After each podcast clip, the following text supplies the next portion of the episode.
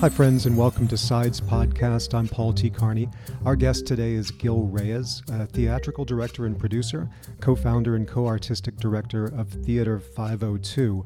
Uh, his resume is a lot longer than that, but I'll let him talk about some of the highlights today. Uh, but I want to welcome you to this conversation with Gil Reyes. Really quickly, just some housekeeping. We are up on Stitcher, we are up on iTunes. So I can't say yet get this podcast wherever podcasts are found, but we're trying to expand that.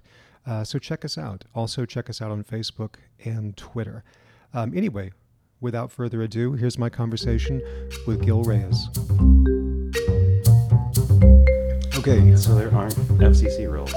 there aren't. Huh. I know. Well, cool. Not yet. Not yet, exactly. We have we still have the free and unregulated internet For the theoretically, moment, For the right. moment. Okay. We shouldn't start there, though, I don't think. No, we- we won't a start there. downer.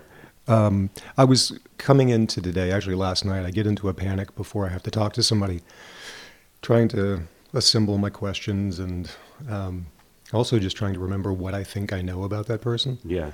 But I was trying to remember when we first, first, first met. I know the circumstances, um, but it was on your film, Yeah. which has been how many years now? Um, 20. It was 1997. 19, no, it was 98. It was 1998. So almost, yeah, 20 When you- years. yeah. When you started the summer project? of 20, yeah. Well, when we started filming. No. Yeah, it was that summer. How does summer of 2002 sound? Does That sounds sound great. Better? Okay, yeah. That sounds okay, great. well, let's go with that. I We'll think go with that. right. We'll we'll check the, the back of the of the DVD box Oh, and see what it says on there. Um, and to let everybody know, that was your your movie, Fake ID. Yeah, mine and Stuart Perlmutter's. Stuart Perlmutter. Hmm. Hi, Stu, Mhm. wherever you are. and you were writer, producer, director on that, yeah? Yeah, all of the above, and Stuart was writer, producer, actor Yeah. on that. Yeah, we started working on that. Um, I guess his senior year of college, and I had just finished college, and we Mhm. started writing that script back and forth, and it was, you know, more or less based on um, summer of '97, which is where that number must have come from in my head Gotcha.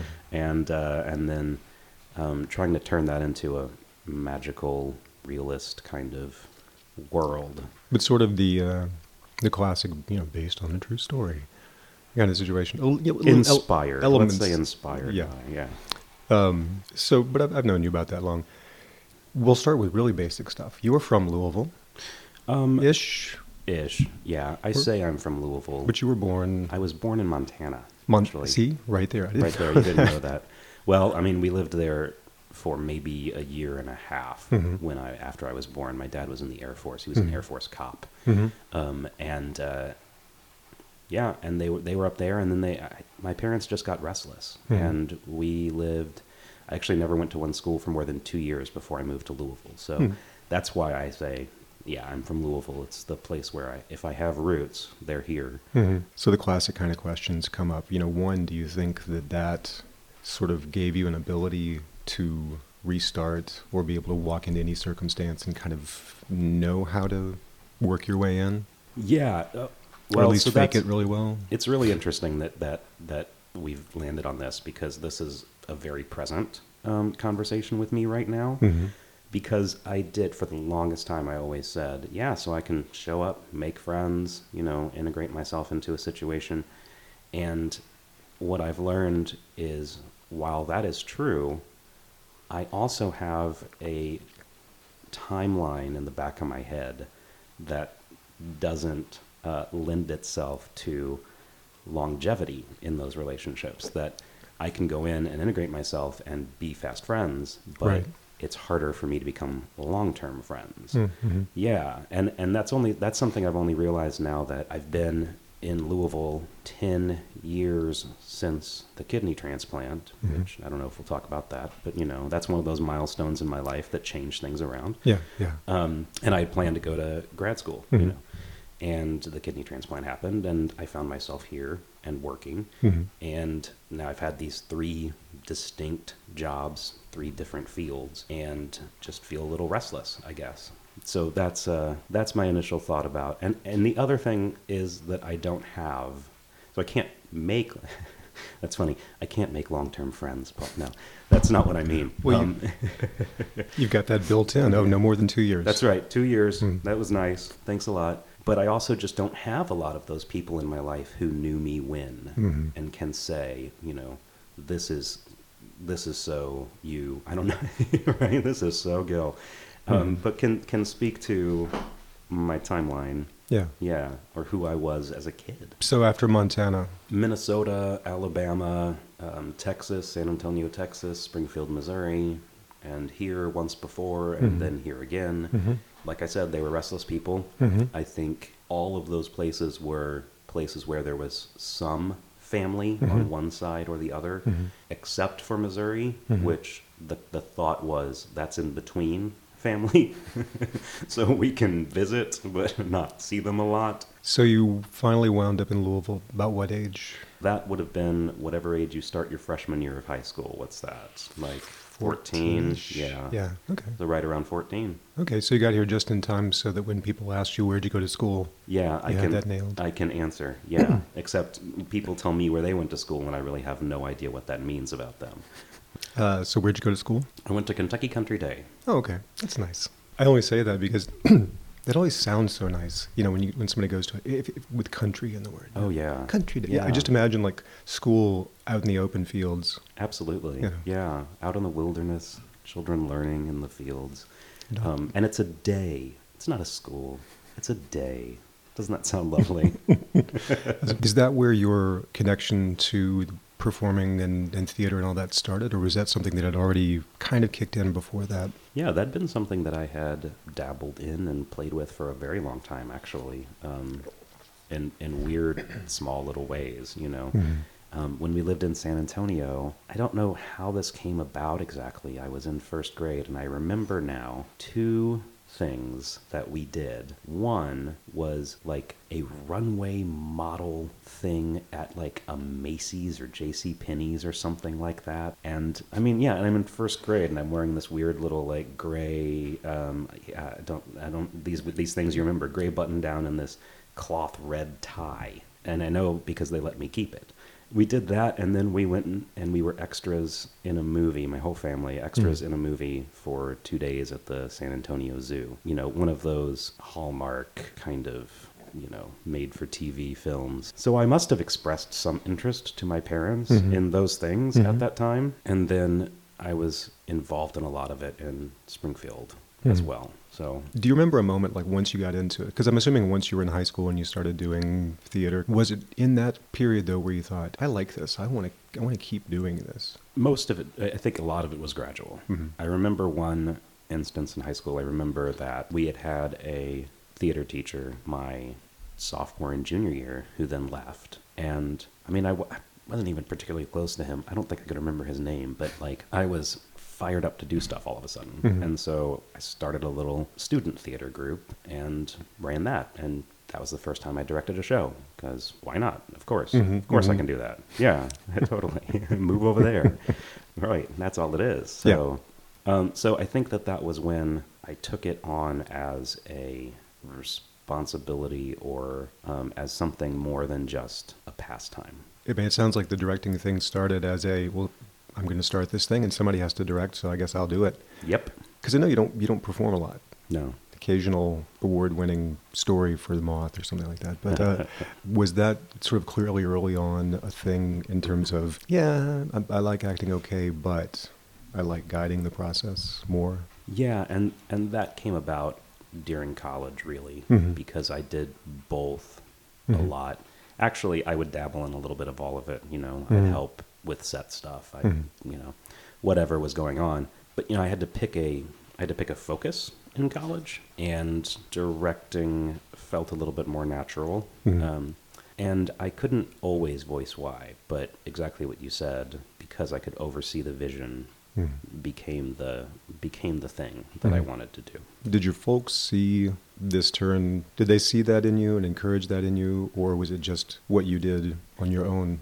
Um, I think it was mostly what I did on the on my own. It was something they were supportive of, but Mhm. not in a yeah, you can make a life out Mhm. of this kind Mhm. of way. My parents didn't go to college. Mhm.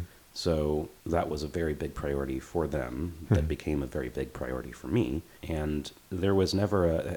It's funny, like people set their benchmarks for success, essentially, right? Or I don't know. That's not even the right. That's not exactly the right term.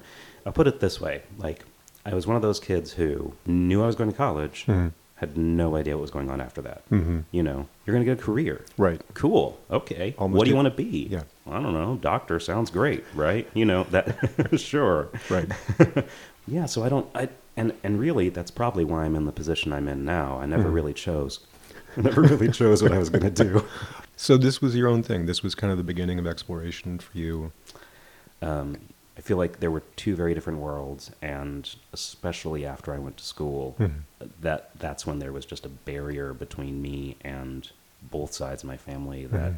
that I guess I just you know I just couldn't connect with them Mhm. or didn't want to or whatever it was or didn't have the time to or who Yeah. knows but you know even now my parents have retired and they've moved to Myrtle Beach and so Really? I don't Mhm. think I knew yeah that. they're out in Myrtle Beach now which is very good for them but there is some family here that I I haven't connected with since Mhm. they've been gone Yeah.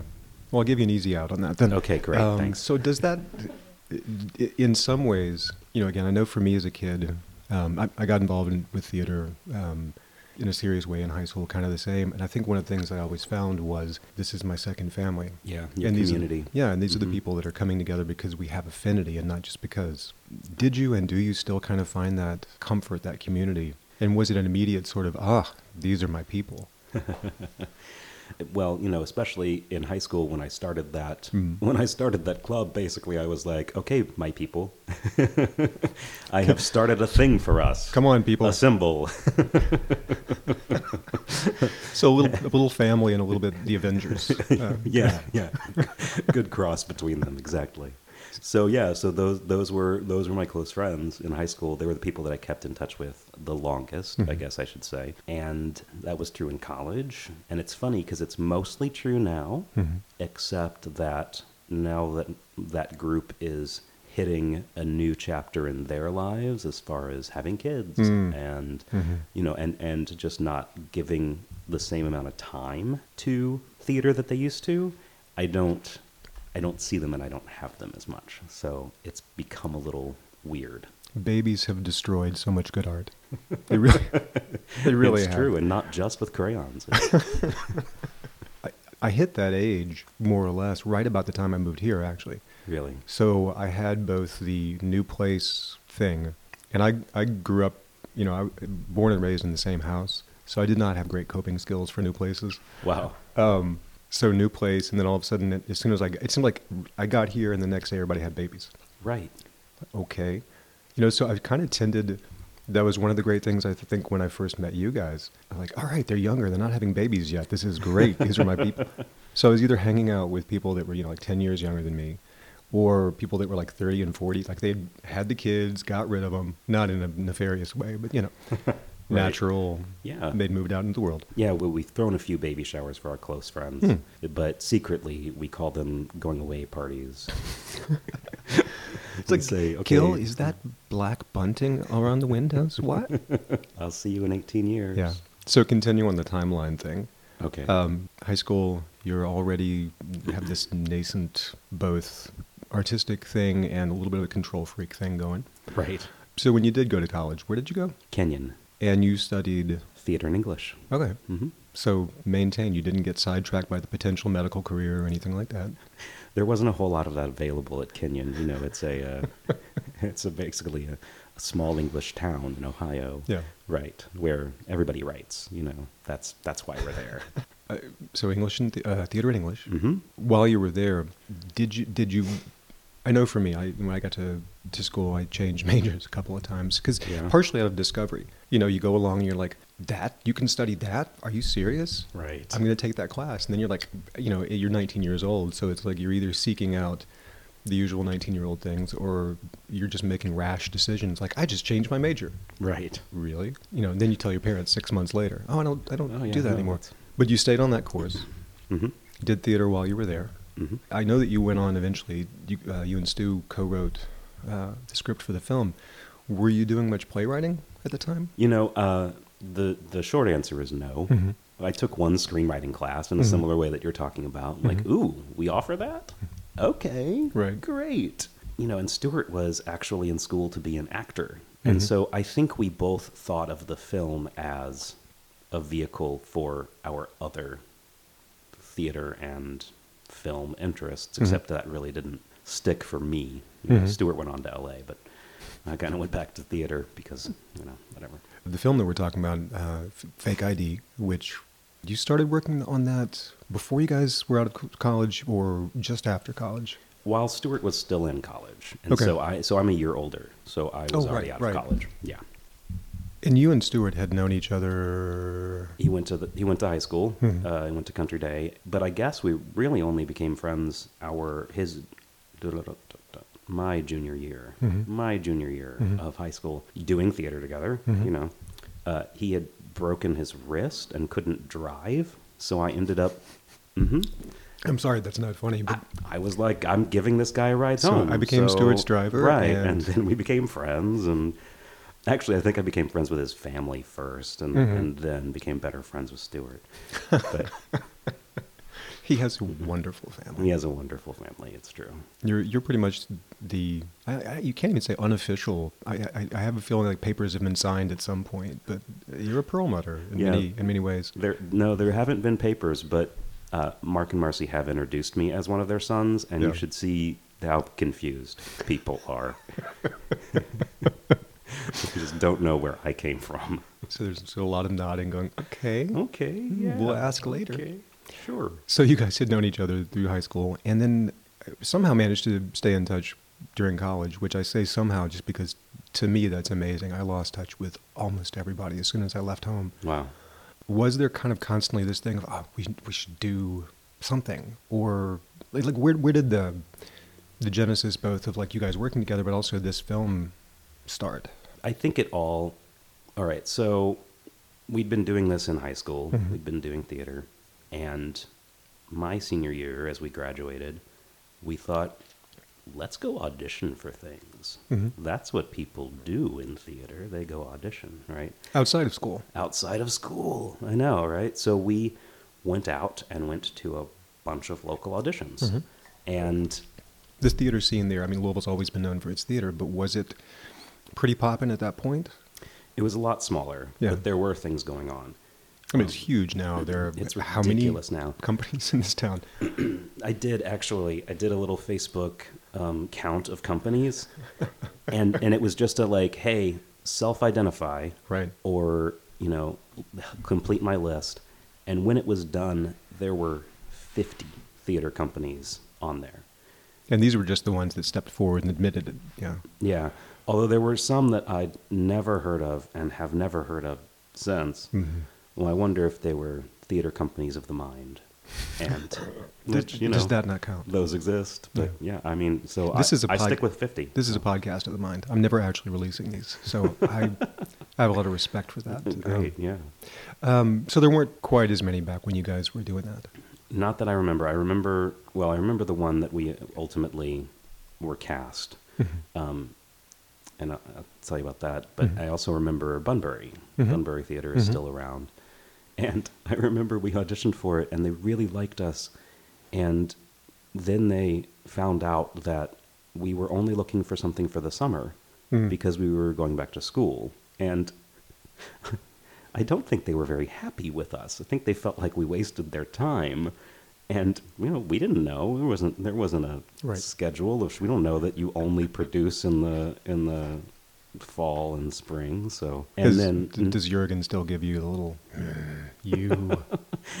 I I doubt he connects the two things. I don't even know if it was him. You know, Mhm. I'm sure it must have been because it's always been his company. Mhm, But I, there were a few people there, so who knows who I got the vibe from. if I can ever convince him to come talk to me, I'll ask. Oh yeah, I will. Yeah. I will.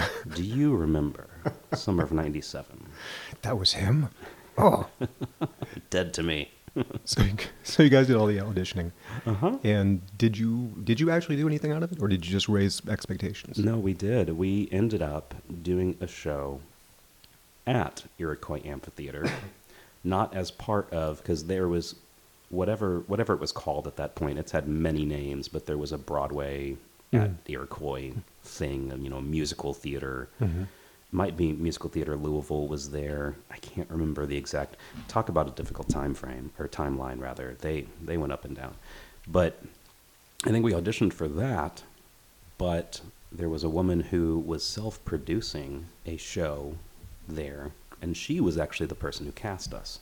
That's Mhm. Mari Mateus hmm and she was a professor at U of uh, professor. Sorry, she was a teacher at YPAS. hmm Yeah, and so we fell in with this group of theater people. but in a Whenever, way, whenever you talk about getting, you know, like theater people coming together, it always sounds something like, you know, like when a crime group, oh like yeah, a bunch of wastrels who are out to do a heist, you know, exactly. um, it's because, yeah, sure, yeah, it's Ocean's Eleven. It's yeah, Avengers, Ocean's Eleven. we have quite an opinion of ourselves as we group together. Right. Yeah. So you found yourself falling in with a a bunch of ne'er do wells. with a Y pass crowd, and you know, of course, that is a uh, that is th- those those kids are far more focused Mhm. on theater and dance and performance as careers because that's why they're at that school, and you know, having moved having moved here and gone to high school, and basically the reason I, I went to Country Day was because my parents had lived here during busing and Mhm. you know during the first busing and riots and whatnot, and like, and so they were like, "You're not going to public school." They didn't even look at it, Right. right? And so I had no knowledge of these places. I didn't know there was a youth performing arts academy, and no idea. Mhm. Yeah. Uh, so we fell in with this crowd, and I think that is where, if if anything, clicked for us to professionalize, to to follow it in a, in a, Sure. way. It was the influence of these people who were doing it. Mhm. Oh, Mhm. they're doing it. That and that's still something that impresses me. I, I do some accompanying for the dance department over there, Yeah. and uh, there is a. I, I love the fact that there's sort of a matter of factness with those kids about how you do things and why you do things. Yeah. You know, it's not quite as fame y as you know a lot of people. Oh, they're just dancing in the halls, and they're no. These kids are pretty focused. It's just like You know. Glee. Now, see, that says something a lot about our generational divide Mm. here. For me, it was Mhm. fame. Fame. Glee. Glee. No. Um, Glee is not my generation. That's That's just, true. That's just me That's- being. I was uh, being nice. Being immature. Yeah. I, it's okay. That's okay. uh, actually, I, I, right as I said I was being nice, I looked to see if there's any gray yet. I don't see any. That's No, good. That's amazing. Yet. Yeah. You've earned it. I mean, for whenever, if. Yeah. Ever. So speaking of earning the gray, okay. Mhm. So that shaped kind of your your idea, not only I guess of, of professionalism in the sense of seriousness, but also the this is something I can do. Right. Yeah. And so you, you fell into the, the just awful writing pit that that is Kenyon. When you graduated, and that was ninety. That so um, that was so high school was ninety seven Hmm. and Oh, okay, okay. yeah, oh, so yeah. it does make sure- sense with the timeline. Yeah, That's why we got that's that. why I get confused. Is those four years just conflate Yeah. basically into a movie. that's the only way I remember things. Is if I make a movie about them, You everything know- else blurs. It's it's important. It's kind of like the people who have the babies. Uh huh. You know, they think of oh, that's when little Jimmy was born. Oh yeah. you know, yeah. Oh, so- how old was he? Oh, he was five. Right. hmm It ceases to be about them. So you have, in some ways, the same generosity of spirit and compassionate love that a parent does. Yeah. It's just not for people. It's just not for people. Yeah. Yeah. So you, you and Stuart um, had kind of remained in touch through college, and the film project started then. Yeah. Was this sort of a? This might be a point of contention. Who whose idea was it initially? Who? What would he say? What would you say? I don't think either of us would would say. Oh, okay. I think it's always been so intertwined. Mhm. It's I'm, I'm I was just laughing to myself a little bit too that my timeline has you know in, in talking about my timeline there's become another person in it. that just you know it's just that's just there. It's you know that's him.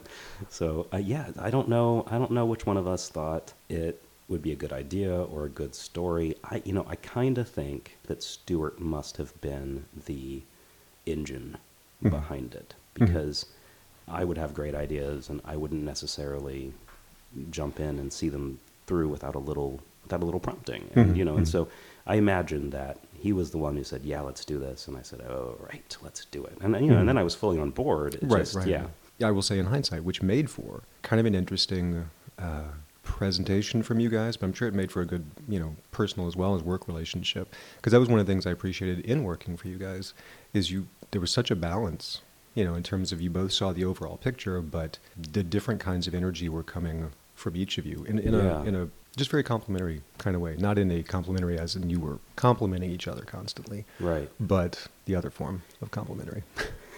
Because I never actually saw you complimenting each other. I just saw tension, Yeah. fighting on set. It was terrible. Fighting, tons of fighting. Mhm.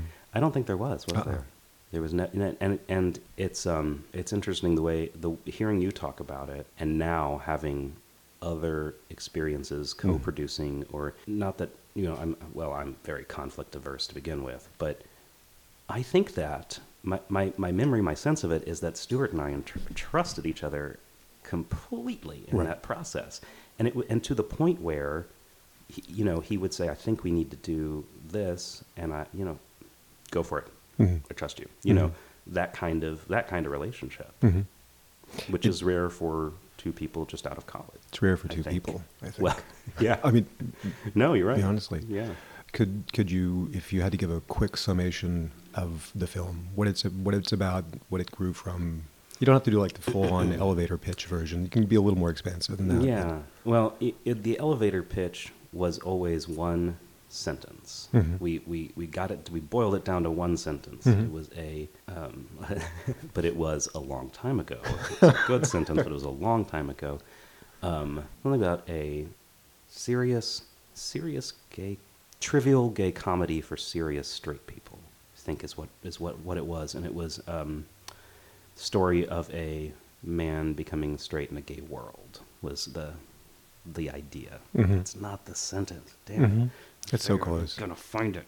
Um, but it, and we keep going back, you know. But it was initiated by the summer where we did the show at Iroquois Mhm. because that was the summer that I came out, Mhm. and I came out to Stuart, and and I think that's probably a large, that's probably a reason that we stayed so close. Is Mhm. he was he was the person that knew, you know, and knew me best, and I could talk to, and you know, and I slowly told other people, but not for not for years in some cases, Mhm. you know, Mhm. and we both started seeing people from the show that Mhm. summer because you know you, that's what you do in, in theater. You, it's it's one part art. It's it's other getting laid. You Yeah, know yeah. that's the that's the that's the trade off and parties. You know that's Which that's is- why people do it. And I remember uh, we thought that our story of these this summer of weird double dates with these theater people became you know and and the the surprise of, of me coming out to him were great. We thought these were a great story, and so we, that's what that's what we based the, the movie off of. Mhm. And then it became these other characters that we created again, somewhat from people who were Mhm. around, and you know, and somewhat just from what we thought we wanted. You Mhm. know, what, what what what would work in in the in the in the movie, and then we tailored it a little. We tailored it to the people who we could cast. You know, Mhm. And there was a lot of people from Syracuse and some local actors. Did the did the idea of who you were going to cast affect anything about the story, or they just sort of grew together? We did make some changes later on Mhm. when we when we found you know when we would hear people read and and get a sense of them, think that wasn't where we were going exactly, Mhm, mhm. but that works, Mhm. and maybe with a little bit of this this this, it works really well. So two things. The time when you came out, it's amazing how quickly things have changed. You know, in, in regards to uh, acceptance. I mean, it's still hard. It's still incredibly hard for a lot of people. But But just 20 years ago, it was still so loaded. Yeah. And I feel like that was probably one of the reasons that we thought the story was, you know, so interesting and so good, Mhm. right? Mhm. It was about acceptance ultimately, you know. Which was beautiful. I mean, uh, that's one of the things that I, I, that's one of the things I'll give you, in both in terms of the story and also again the, the atmosphere that you created in making the film. Is it, it it pervaded all of it, the way you worked, what you were creating.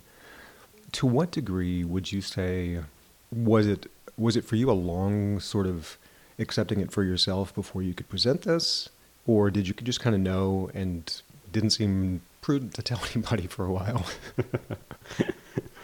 I was a very sheltered kid, Mhm. very sheltered kid, and Mhm. then you go to a high school where there are forty people in the class, Mhm. and you just continue to be sheltered. Yeah. Forty, you know, I'm forty mostly very privileged Mhm. people who are already a little bit, you know, out removed from the day to day. You know, Mhm, I mean, mhm. it's true, and um, and so you just remain sheltered. And I don't even think I had, like, I didn't have a perception of what being gay was for a long time. You know, and and That's- so yeah, Uh, just to digress, uh, to me, that's one thing that doesn't get talked about that much. I think, or at least I don't hear it. Um, people talk like you hear a good bit these days as as it's you know it's part of the public discourse. I knew from you know when I was four that, I, that there was something different and blah blah blah. But there's so much discovery and exploration of identity going on in your teens hmm for everybody. Mhm. We have no idea who we really are. Hormonal impulses are driving us a million different directions at once. hmm So, in all of that, you know, the idea that you were trying to find clarity about something that you found in yourself that was at least different from most of the people that were around you, at least as far as anybody was saying. hmm You know, that adds that extra layer of. Yeah. I, I, I, I don't think it's ever as clear as so often people try to make it in a public narrative, you know? hmm So you were saying, though, it, Definitely. you didn't even know what that was. Yeah, yeah. I didn't have a frame of reference for that. You know, and as far as exploring my my identity at the time, Mhm. I very much was also dealing with not fitting in in this place, Mm-hmm. right? Mhm. And not having any resources for it, and not having old friends to talk to. Like, Right.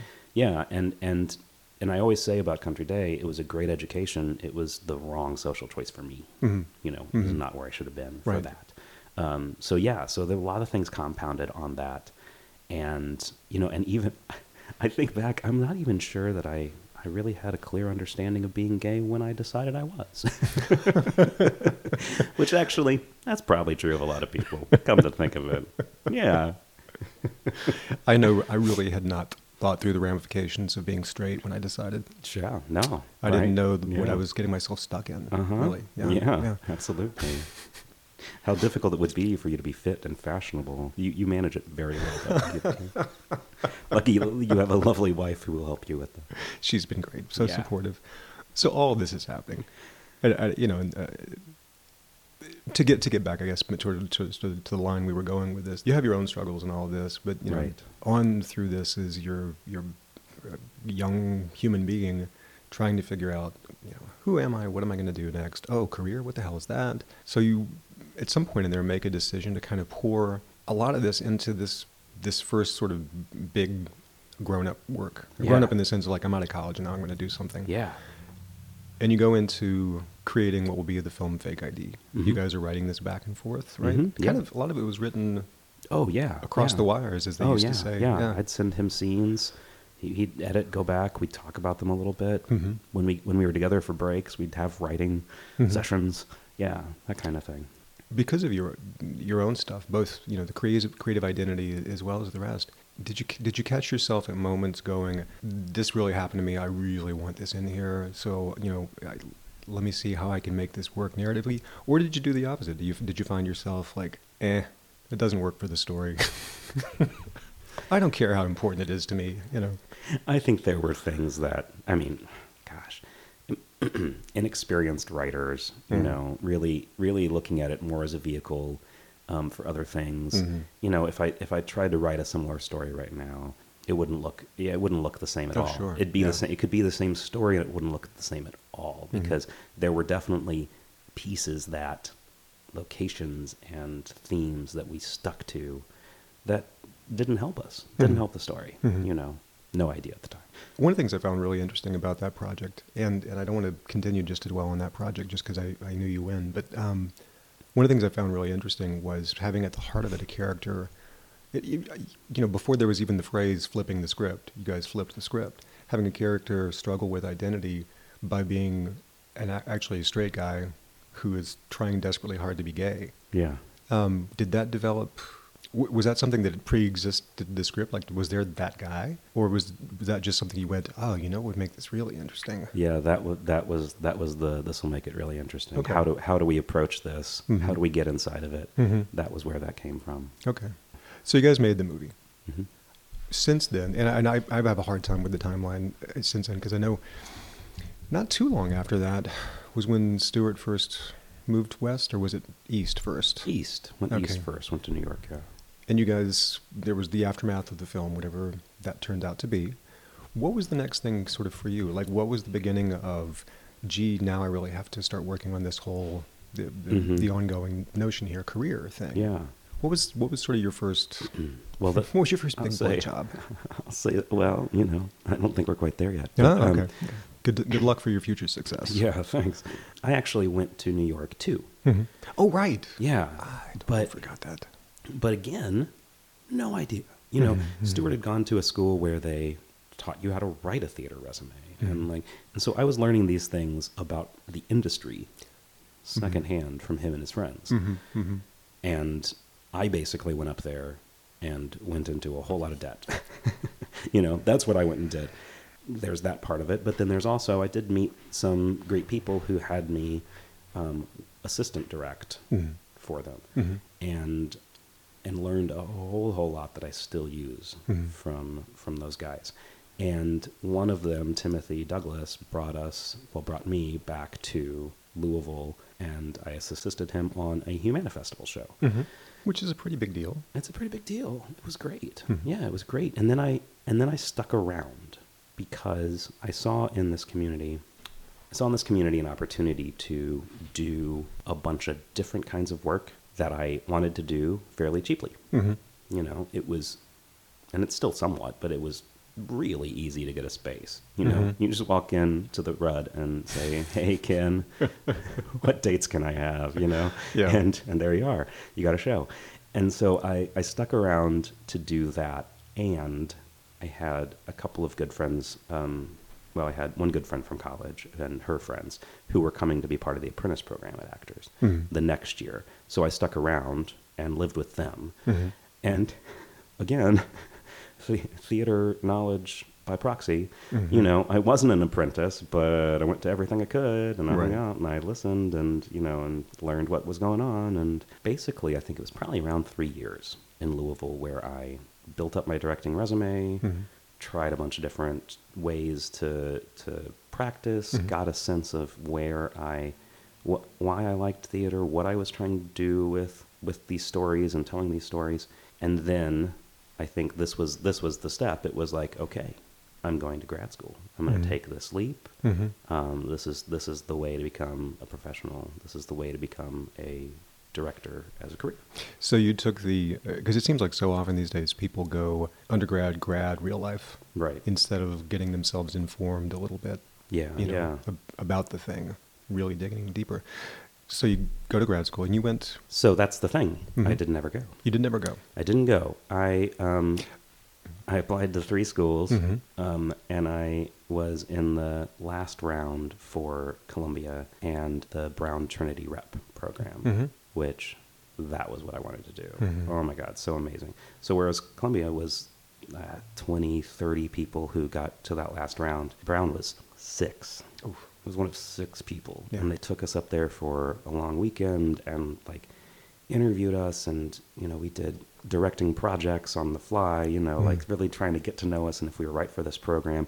And I loved the program because you would you you were required as part of it to take other classes in in disciplines at, at Brown. So Mhm. like you would you'd be studying theater, but you would also pick some other um, focus Mhm. uh, that, that you know may feed into the art you're doing, but Mhm. you know would just Feed you. feed you and keep I you know keep you from sort of getting those blinders and getting lost in a theater world. You know, Do, do you still think about going going to grad school at some point? Just as a, I still want to do that, for whatever reason. or has that ship sailed? well, you know that God, you know. I'm thinking about applying. I'd be so much older than anybody else who was applying. Or Mhm. maybe that'd be, you know, maybe they'd be like, "Yeah, awesome, hey, What do they call it now? Non-traditional. non-traditional." Yeah. I'd be non-traditional. So so. Finally. uh, d- would I go now? Yeah, I don't. I, I Yeah. think not. I Mhm. think not because I've gotten to a place where I don't know how to pursue that career at 40. That it's a you know non-traditional. It's a joke in a way. It's like Mhm. it's a young person's game, Mhm. um, and and it's not. I'm sure it's not. Except that when you're young, you can live more. You, you can live uh, on less. You can you have fewer concerns. You Right, have, right. You know, no health concerns, possibly, right? Mhm. That kind of thing. And so you are able Mhm. to take those risks and go out there and do that. And I don't feel like I'm in that place anymore. Mhm. So, so my what I'd really love to do is uh, go to clown school. Really? Seriously, I would go to Dell'Arte hmm in a heartbeat. Ah. Ah, God. Take me with you. Okay, yeah, let's I- do it. From childhood and still to this day, I, I, I so hate that there has developed this anti-clown sensibility in the U.S. Yeah. Um, and I always try to tell people that's just one kind of clown that freaks you out. Right. You know, I Not love all clowns. Oh no! When I was a kid, um, I'm old enough to you know where the little the little circus used to come through town and, and set up in a field out by the airport. You know, and um, one of my favorite moments was always when their version of the sad clown would come out and do his routine. Um, and he did some variation. I think it's an old Emmett Kelly piece of sweeping up the spotlight. Mm-hmm. You know? Oh, yeah. It got me. It still gets me. Ah, you know, or. I'll see some uh, you know video of uh, Russian clowns are still doing a lot of those traditions. Oh, really? And they're doing some just beautiful, beautiful stuff, and it's still just clowning. Yeah. You know. Yeah. But yeah, everybody with the white face and the red wig creeped out. You know, Mhm. thank you, Stephen King. Right. Thanks for winning that. Yeah. Bastard. No, my partner's actually afraid of clowns. Oh, So sorry. yeah, that would be that would be a, big- test the relationship. We'd have to figure out how I go to clown school. Boy, talk about talk about don't bring your work home. right. Yeah. Exactly. what is this red nose I found? oh. But in the meantime, hmm before clown school, Before before the dream. So at that point, you said you know you're all set for grad school. That didn't happen. So what uh, was there a fallback plan, or did you just sort of continue on with this is what I'm doing? So that was the point in my life where I no longer had any control over my life. Mm-hmm. So that was when I when I was going to, and I went up to Columbia too to um, you know similar process with them. I was having these headaches, these just debilitating headaches, Mhm. but I was plowing through because I was Mhm. going to grad school and I was waiting tables and I was you know and I was paying off debt and like I was doing doing doing doing doing, and that the, so you know that's cut to moth story. Um, link to. Um, so that's when I found out I was in kidney failure. Mhm. And so then the next year and a half, two years became about just managing that and working toward a transplant. Mhm. And once that had happened, um, Once the transplant. once Mhm. once I had the transplant, then it was a matter of you know again going to grad school for this kind of thing as a young person's game.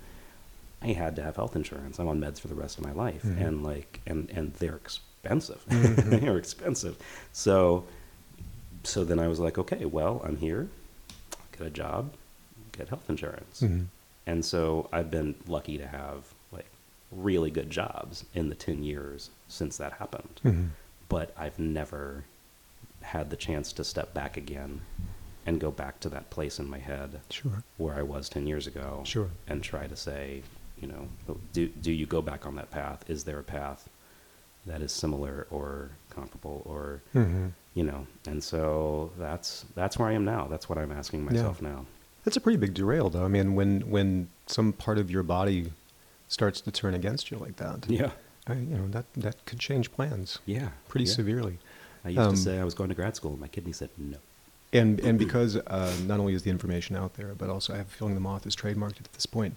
We'll just do a, a, a quick thing, but like the, the the kidney that you found came from, Came from my partner. Came from my now partner. and what was what was your, uh, your status at that point together was About a year. yeah. About a year, but we'd moved really fast. We'd, Sure, we'd gotten sure. really close. Oh but I mean, God, most is- people say we moved really fast. We had sex really quickly. Not we moved really fast. He gave me a kidney. He gave me a kidney. yeah. Right. Yeah. Yeah. You were about to say. Um, it's funny. Uh, so I did not keep up with him, but he was also in that show in '97. How ridiculous is my life? I did not know that. Yeah, no, and that was so. You know, I met back up with him at a party, and the only Mhm. reason that you know I talked to him was because I knew him from before, and I didn't know anybody else at the party, and I was Mhm. like, oh hey, you know, and so that's we started talking. We went out on a date. Da da da da. That's I got nuts. a kidney. Yeah, Yeah. In, in the realm of love stories, it is both unique and uh, just beautiful, but weird. but very But weird. very Very, weird. again timing. Yeah. you know how how do you come into my life at Mhm. that point, and willing to do that. Yeah. You know. That's the thing that blows me away is both the, you know, one thing there's the, the obvious the biological compatibility aspect of Mhm. it, which is always such a huge deal, but also that willingness. Yeah. You know, uh, Diana and I have never had the conversation. I'm pretty sure I'd give her a kidney. Think, Mm, yeah, yeah, you know, at this point, if mhm. she'd still want it, Yeah. uh, I wouldn't recommend my liver to her. But kidneys, I think, are still good. Um, but it's a huge thing, and you. Uh, this is. I always say I'm not going to be nosy, but you're you're here for me to be nosy. Yeah. You guys have been together now. Twelve years. Does he ever give you shit? Does he use that as a leveraging point? You know, I gave you a. We've we've only ever done it in very obvious jest. Only ever very obvious jest. We we we really wanted to call the transplant center on April Fools the next year and say, "Hey, we broke up. We want we want to we want He wants it back. yeah we we we want to reverse this. How do we go about?" So that happened, hmm and congratulations for all that stuff. And again, for anybody who's listening, uh, do check out. Uh, is it out there? Is it Yeah. just widely available? Yeah, you can you can you can find it if you Google search me for yeah. even not even three hours, just once you'd find it. Mhm. Um, the moth Gil Reyes, and it's I think they called it kidney and commitments. Okay. As the as the pros say, we'll link to that in the show notes. Mm, yeah, Um, so that happened. That took you out of the the path as far as you know, God, everything. I'm sure for a while. yeah. So when did you? When were you able to kind of dive back in? At, at- I mean, life in general, but mostly as far as the theater work that you've been doing. Uh, theater work started back up maybe two years after Mhm. that. You Mhm. know, I got got into my job, got you know, got my feet back, and Mhm. still had those friends, and went back into it.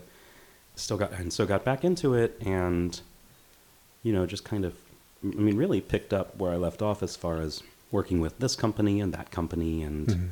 um, just doing things that I found interesting. Um, working on a lot of new plays with Mhm. people, a lot of you know playwrights who are living here and wanted to, you know, get their work uh, Right. produced, and and then it was maybe maybe a year or two after that when Amy Attaway approached me and Mike Brooks and Mhm. said, "Let's start a theater company." Mhm. Um, And your your connection to both of them had been for a good while. Yeah, yeah, we'd known each other and worked with each other a lot in these other theater companies, and Mhm. mostly the Necessary Theater. Mhm. You know, we worked with them a lot, and and so we we got to know each other artistically very well Mhm. and personally very well, and that's when we we learned we had similar styles and interests, and yeah, It, and uh, I, I don't know if you said this. So this is Theater 502 that Theater this 502. became, Mhm. um, which is uh, which was basically started what year? Well, we've already established how good I am with years. Yeah. but uh, we're we're Ish. we're finishing our seventh season Mhm. now, and we were and we sort of fast tracked to the first season, so it's been about six. Wow. About Okay. six years since. Okay. Yeah, not very long. No. You know. But, I mean, kudos because you guys have kind of. I was talking to somebody about this recently. You guys have become sort of a, just a basic part of the local theater fabric. Yeah. In the sense of you're you're just here. It, it's one of those. It just, haven't you always been here? right. Yeah. Um, what is, what is the niche that you think you guys fill? so again, the, the again, I always have a buzzword, right? and I have a little phrase, right? Recent and relevant theater that Mhm. speaks to Louisville audiences and gets them talking. Mhm. And what that meant for us was plays that were maybe three to five years old, Mhm. plays that had only had one or two productions. Mhm.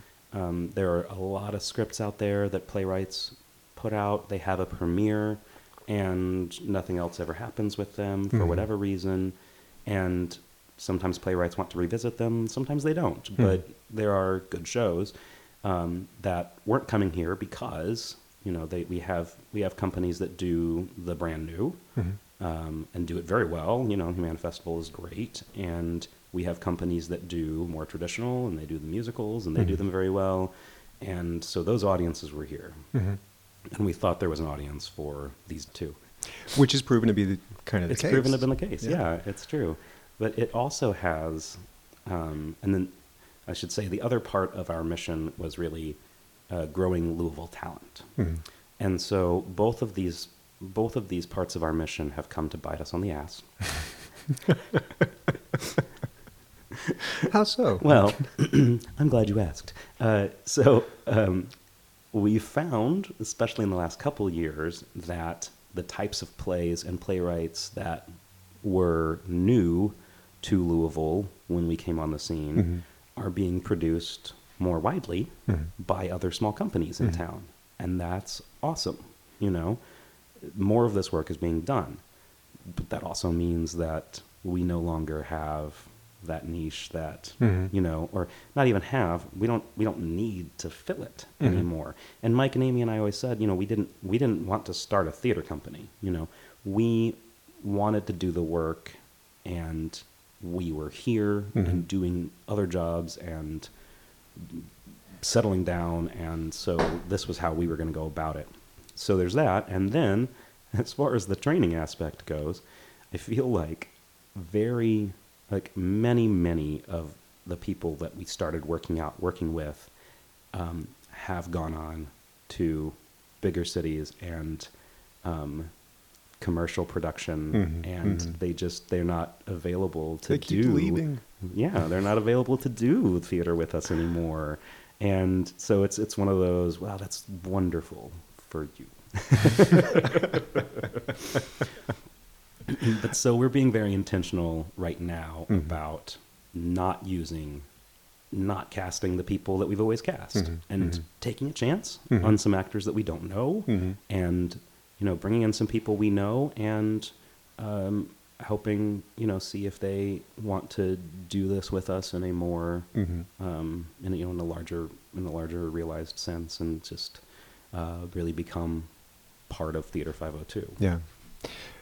I saw uh, Nobody Bunny, Yeah, um, which was fantastic. thank you. I have to admit, going into it, the and you guys had such a hard time, I'm sure, trying to figure out how to market it. yeah, Because how do you sum that up? And I mean, because you know, it's what is that? I guess considered the they call that the Silver Age or, or the early you know, early ages of animation, Mhm. sort of that uh, Fleischer Studios era, early Disney, all that. yep, Um, so you've got this, you know, struggling artist who happens to see the actual physical embodiment of a rabbit's trickster god, um, who thankfully was not reminiscent of Donnie Darko. I'm glad No, it didn't go that no, direction. But um, and you know, hilarity ensues. But I mean, that doesn't really get at what happened in the play. It was it was that was a tough sell. I was I have to admit I was hesitant. sure. And then I thought, well, okay, I trust Gil. I kind of trust Eli, sort of. You know how Eli is. I know, Uh, yeah. Mostly. Uh-huh. No, but I mean, um, what a great show. Thank you. Um, really well cast. You know, talking about the, the, the problems there. I mean, so many of those actors I had not seen before, but wow. yeah, Um, but isn't a big part of what you do, though, like, you know, you talk about the, the niche that you guys were trying to serve, and possibly that niche is now being overserved, not overserved, but well served. right. Um, there's still a sensibility, though, that you guys bring in general, I think, and you especially. People talk about you know the authorial voice or whatever. There's the directorial voice, though, Yeah, and that's one of the things I really appreciate. I, you know, this is not the part of the podcast where I now blow smoke up your ass for you know next five minutes, but I know for me, as much as I still admire and appreciate, you know, say what what uh, actors does, um, there seems to be a lot of very straight theater going on in the world these days. hmm And by straight, I just mean you know very realistic Mhm. material, um, done very realistically. Um, and sometimes I almost have the feeling of, I think this play could be done better just you know on TV almost sure. in a weird way. No, yeah, Um, and I admit my my taste skews odd. You know, that performance studies background for me just you know those years in college really messed me up. But I love the fact that you guys tell stories about real people, sometimes in odd circumstances. hmm Um, but you you allow that world to open. You sort of let the. It seems like you guys are more than willing to let the barriers fall down between real, unreal, surreal, mythological. In the case of nobody, for you is that for you is that like intentional? Is that just sort of is that what you are about or love, or is it just sort of that you've been serving the material? Um, at in the first couple seasons, it was very, very intentional. Mhm. Everything we read had to have that element of that element of magical realism to it, you know, and and we wanted to tell these stories, but you know, it's interesting what you say about you know these maybe could have been better on television, right? I feel that way about I, I, I hear that about um, what you're the the types of shows you're saying, the straight Mhm. theater that you're saying, and I also um, there are also things that could never be done on stage, right? Because they're Mhm. just too, uh, you know, they just need so much of that fantasy element to Right, them. And I like that in between, you know, because theater, you know, because theater is an experience. It's about Mhm. the people in the room. It's about what's Mhm. happening there, and it's about um, connecting Mhm. you know but that doesn't have to mean that there isn't another world Mhm. in there it doesn't so so i appreciate that i think we i think we do a good job of connecting real stories to fantastic situations Mhm. and and then like you said it's become part of that voice of the theater company Mhm. and of my work um, as well yeah it's it's it's part of the directorial voice Yeah. totally yeah. And and I, I don't at all mean to be dismissive even about relatively straight theater because you said it. You know, it's, Yeah. it's the people in a space together that creates so much of that that magic. Mhm. Um, even if it's you know really really straight stuff. yeah I I always think though it's interesting that a, a company that has a lot of resources that still does pretty you know stays to fairly locked down sensibility. That's fine. That's that's a choice. But like, I see you guys with not no resources, but you know they're very limited, yeah. Um, I see what you guys do in the Baron, for instance, teeny tiny space, and you you create other worlds, other. Yeah. Sometimes emphasis on the other. right. And i think we you know I, I don't know i think maybe larger companies with more resources could Mhm. but we know we can take risks because Right. we're small True, and then you can't you can never deny the commercial aspect. More Yeah. resources mean having, means having to maintain. yeah a Yeah. building a staff Yeah. yeah, Yes, I'm not. Just just in case I ever need the access, I am not making fun of Actors Theater. no not at all So uh, that, that kind of brings us up to the to the present, I guess. And Mhm. even though there's a million other things, D- does that sort of, in your mind, bring us up to the present? I mean, Theater 502 is alive and well, yeah hmm and at least as far as you know, or at least as far as you're willing to say on recording, everything's good. yeah it, it it is we are like i said about our mission Mhm. you know, we've we I'm not going to say mission accomplished, right? um, but that there's an element of that, and so there's there's a little bit of an opportunity here to go back and Mhm. say, well, what do we what do we do now? You Mhm. know, it, do we do we do we continue to do this and do it well? Is there something else that we're interested in? Mhm. And we're at a point where you know, Amy. Um, well, I should. So Mike has become. Uh, he was very involved with StageOne. So Mhm. he, um, you know, he left the company Mhm. to focus on other things. Mhm. Um, Amy is now. She's still involved, but she's the uh, associate artistic director at Kentucky Shakespeare. Oh, right, right. Yeah, and and talk about a very different kind of you know theater. She's Mm. she's always been new plays. She's like, I can't believe I'm doing Shakespeare. You know? Doing the but she's old- doing it old well. Yeah. yeah. But um, so so there's a, and all the actors who are moving on who were Mhm, such a, a staple.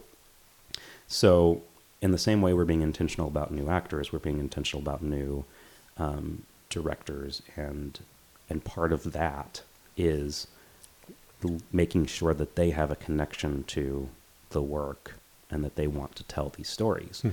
So, in that sense, I think over the next couple of years, the style will begin to morph. Mhm, mhm. And it's not going to, I, I don't see it changing radically. These are people who are bought in on the Mhm. type of work we do and have their own things to bring to it. And I think it's a great, I think it's a great opportunity and a great thing when a theater company can transition. I could I could stop with that sentence. You know, it. So many people do not do that and don't go back Mhm. and um, reevaluate and and create something that can move on without them. Mhm. And not that I'm not that I want to leave, not that I plan to leave, but if, I If. did, Mhm. if I went to clown school, um, this thing would still continue Mhm. because we've done some good stuff and we've made a contribution to the community, and I would want to see that um, as a bedrock for what happens next. Mhm.